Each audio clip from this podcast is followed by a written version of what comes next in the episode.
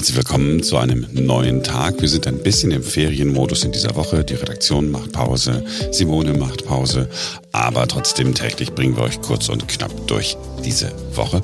Wir werden uns in den kommenden Tagen viel mit Fragen rund um eine mögliche Koalition befassen. Natürlich, da wird es um all die Forderungen gehen, die von allen möglichen Seiten auf die künftigen möglichen Koalitionäre einprasseln.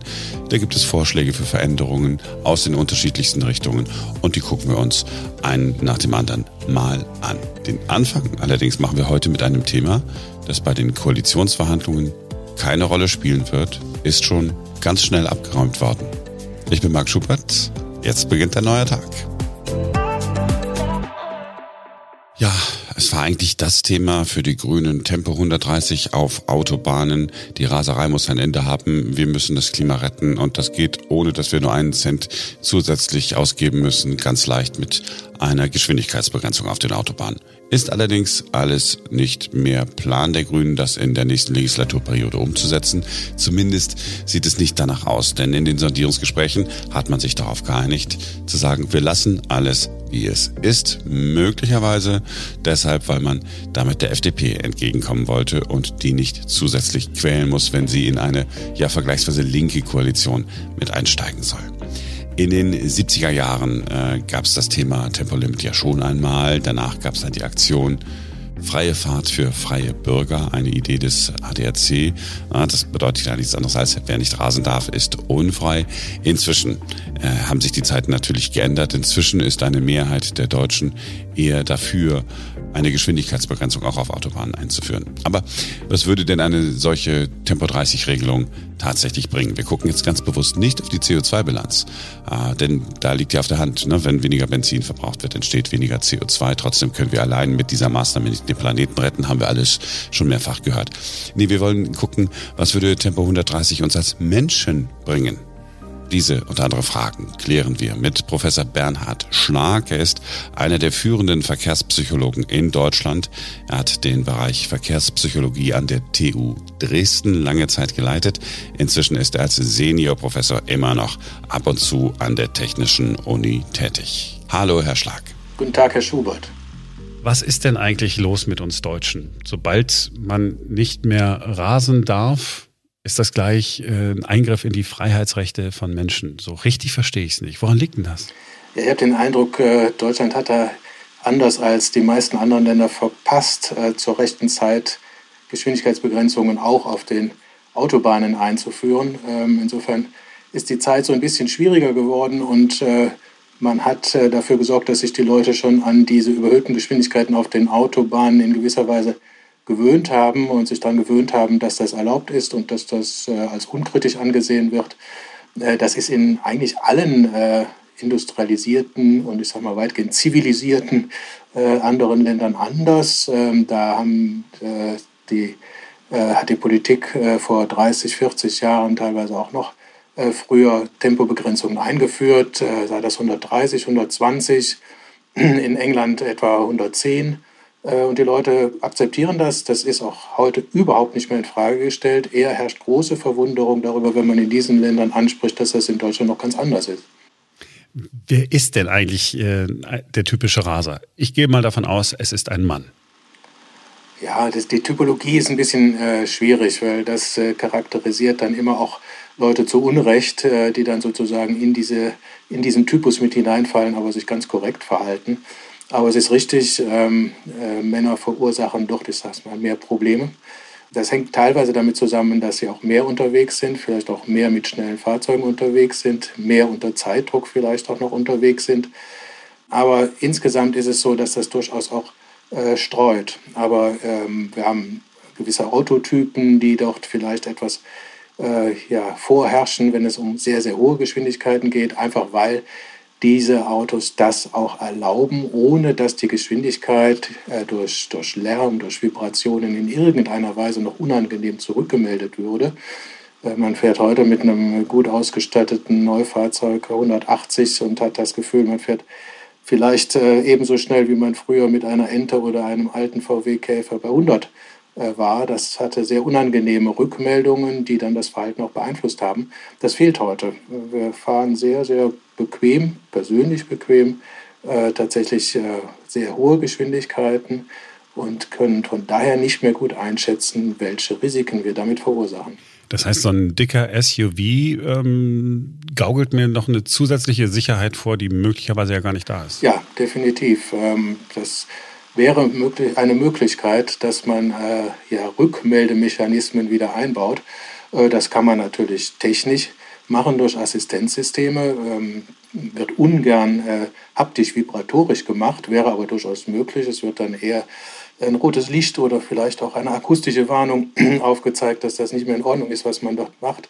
Äh, sie können es aber auch straßenbaulich machen, dass Sie die Straßen möglicherweise mit äh, quergeriffelten äh, äh, Markierungen oder auch mit längsgeriffelten Streifen äh, so vorsehen, dass wenn man da drüber fährt, es ein, ein Rütteln gibt und ähm, dadurch dann möglicherweise Probleme auch besser gewahr werden. Äh, das haben wir durchaus, aber in aller Regel innerorts. Teilweise wird es auf Landstraßen auch versucht.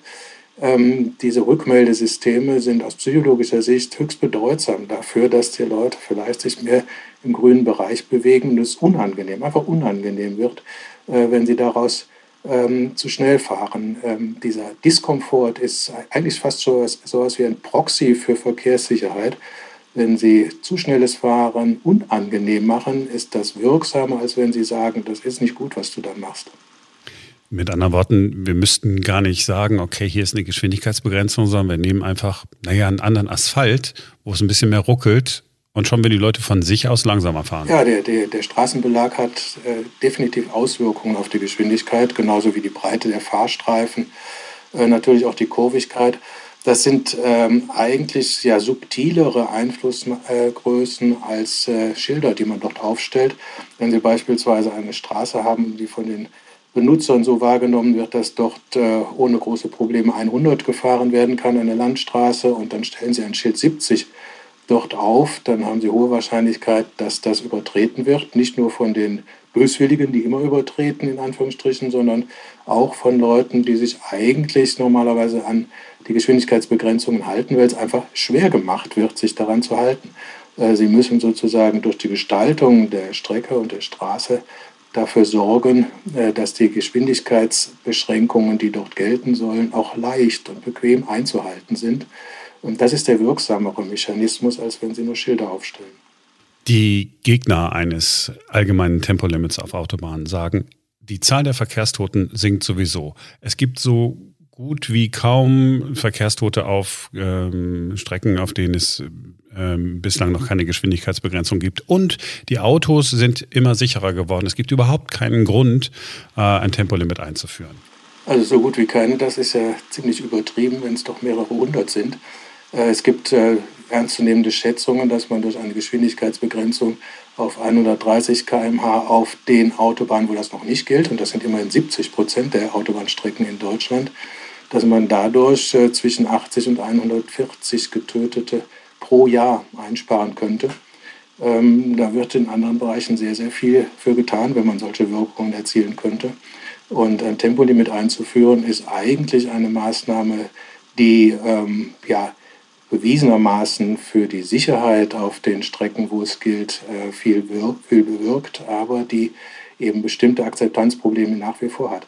Die sind aber über die Jahre sehr, sehr viel niedriger geworden. Also die letzten Befragungen, die ich zu dem Thema kenne, die weisen aus, dass äh, um die 70 Prozent, teilweise noch mehr, aller Befragten und auch der befragten Autofahrer inzwischen für eine Geschwindigkeitsbegrenzung, die mit 130 ja sehr moderat ausfallen würde, auf deutschen Autobahnen sind. Die haben einfach die Erfahrung gemacht, dass wenn sie in anderen Ländern fahren, sei das nun äh, Frankreich oder, äh, oder ähm, die Niederlande oder gar England, ähm, dass das sehr, sehr viel angenehmer ist und man gleichmäßiger unterwegs ist, weniger gestresst ankommt. Da haben sie so einen persönlichen Vorteil drin, den viele dann auch wahrnehmen, wenn sie denn mal die Erfahrung gemacht haben. Es spricht wenig dafür, die freie Geschwindigkeitswahl, die mal so hochgehängt wurde, auch in Deutschland beizubehalten. Es spricht hingegen viel dafür, dass man dort anderen Ländern folgt die gute Erfahrung mit Geschwindigkeitsbegrenzungen von 130, 120, auf jeden Fall möglichst in einem Niveau, das in der EU einheitlich ist, die das schon lange eingeführt haben. Ja, was Sie beschreiben. Ich bin von Berlin in meine Heimatstadt Duisburg gefahren und von dort aus wollte ich dann weiter nach Südfrankreich. Die anstrengendste Strecke war über die berühmte A2, wahrscheinlich die meistbefahrene ähm, äh, Strecke, die wir so haben in Deutschland. Man ist mit den Nerven am Ende und ich gebe zu, ich selber bin auch nicht 130 gefahren. Da waren es mal 160, mal 170, 180, so ein äh, Audi A3. Dann war ich in Frankreich ja, ähm, erstmal muss man dann zahlen, wenn man auf der Autobahn ist. Das bedeutet äh, schon mal, es war nicht so viel los und niemand ist gerast. Man musste nicht die Angst haben, wenn man mal jemanden überholt, dass von hinten dann doch noch ein, plötzlich einer auftaucht. Ist das quasi in den Menschen so angelegt, dass wenn wir jetzt auf der Autobahn in Deutschland unterwegs sind, dass wir, weil wir dort rasen, ja auch schon eine Belastung spüren? Ähm, ja, das ist in Deutschland sehr, sehr verbreitet. Ähm, es wird von einigen Älteren, die wir interviewt haben, auch immer berichtet, sie würden die Autobahn lieber meiden, äh, weil dort ein so ja, heterogener äh, äh, Verkehrsfluss herrscht bei insgesamt hohen Geschwindigkeiten und dann fahren sie lieber auf Landstraßen, was definitiv eine schlechte Wahl ist, weil die Landstraßen viel gefährlicher sind als die Autobahnen. Aber ähm, was mir wichtig ist, ähm, diese Tempobegrenzungen, die müssen ja auch wirken, wenn man sie einführt. Und das ist bewiesen, dass die wirken. Sie senken die mittleren Gefahrengeschwindigkeiten.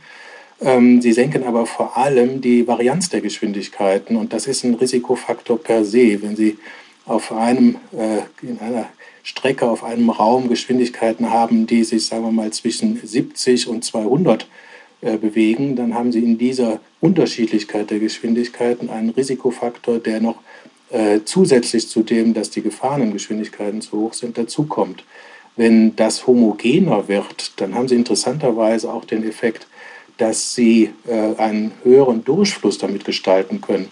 Wir nutzen das gerade auf Autobahnen in Deutschland, indem wir über Verkehrsbeeinflussungsanlagen bei ganz hoher Verkehrsdichte zeitweise Geschwindigkeitsbegrenzungen greifen lassen. Das wird dann auf 80 runter geregelt, weil bei 80 der Verkehrsdurchfluss viel größer sein kann und dann auch der Verkehr eben noch fließt, was bei 130 oder noch höheren Geschwindigkeiten dann möglicherweise schon zu Staus führen würde. Das hat, das hat einen interessanten Effekt, wenn man das äh, zu Ende denkt. Dann haben Sie möglicherweise in der Summe der Zeiten, die auf der Autobahn zugebracht werden, bei individuell niedrigeren, aber viel gleichmäßigeren Geschwindigkeiten, dann ist die Summe der Zeiten möglicherweise geringer, als wenn Sie einen sehr heterogenen Verkehrsfluss bei teilweise hohen Geschwindigkeiten haben und das dann wiederum durch Staus, durch äh, Verzögerungen, ähm, nicht nur bei denen, die langsam fahren, sondern dann auch bei denen, die schnell fahren, zu hohen Zeiten auf der Autobahn führt. Ähm, das wird tatsächlich schon so genutzt, dass sie Geschwindigkeitsbegrenzungen setzen, um den Durchfluss zu steigern. Es war auch ein bisschen meine Einstiegsfrage, aber warum kriegen wir das in Deutschland nicht hin? Was, was ist mit dem Auto und dem Deutschen? Ich habe äh, 2010 habe mal mit dem Wissenschaftlichen Beirat beim Verkehrsministerium eine äh, Expertise dazu geschrieben, die ganz klar dann auch dazu führte, dass man das eigentlich nur empfehlen kann, 130 auf Autobahnen auch in Deutschland einzuführen. Äh, damals gesagt, also in zehn Jahren haben wir das. Ähm, jetzt bin ich äh, zuversichtlich, dass was in 2010 ausgerechnet vielleicht in zwölf Jahren, im nächsten Jahr vielleicht haben. Ähm, es wird ähnlich wie wir das auch in den Städten hatten, wenn es darum ja für die Fahrzeuge begrenzten Zonen, sogenannten Fußgängerzonen oder Fußgängerbereichen ging, äh, nach dem Widerstand, nach der Widerstandsphase eine Phase geben, wo das akzeptiert wird und dann bald auch eine Phase, wo man sagen könnte, wieso haben wir das früher eigentlich anders gemacht? Was haben wir denn da falsch gedacht, dass das früher so war? Ähm, dann haben die Leute plötzlich das Gefühl, ja, es ist doch selbstverständlich, dass man auf der Autobahn auch eine Obergrenze einzieht äh, und die Leute sich dann möglichst daran zu halten, auch bemüht, äh, indem man es überwacht, indem man auch äh, bauliche Maßnahmen trifft, die höhere Geschwindigkeiten unangenehm werden lassen.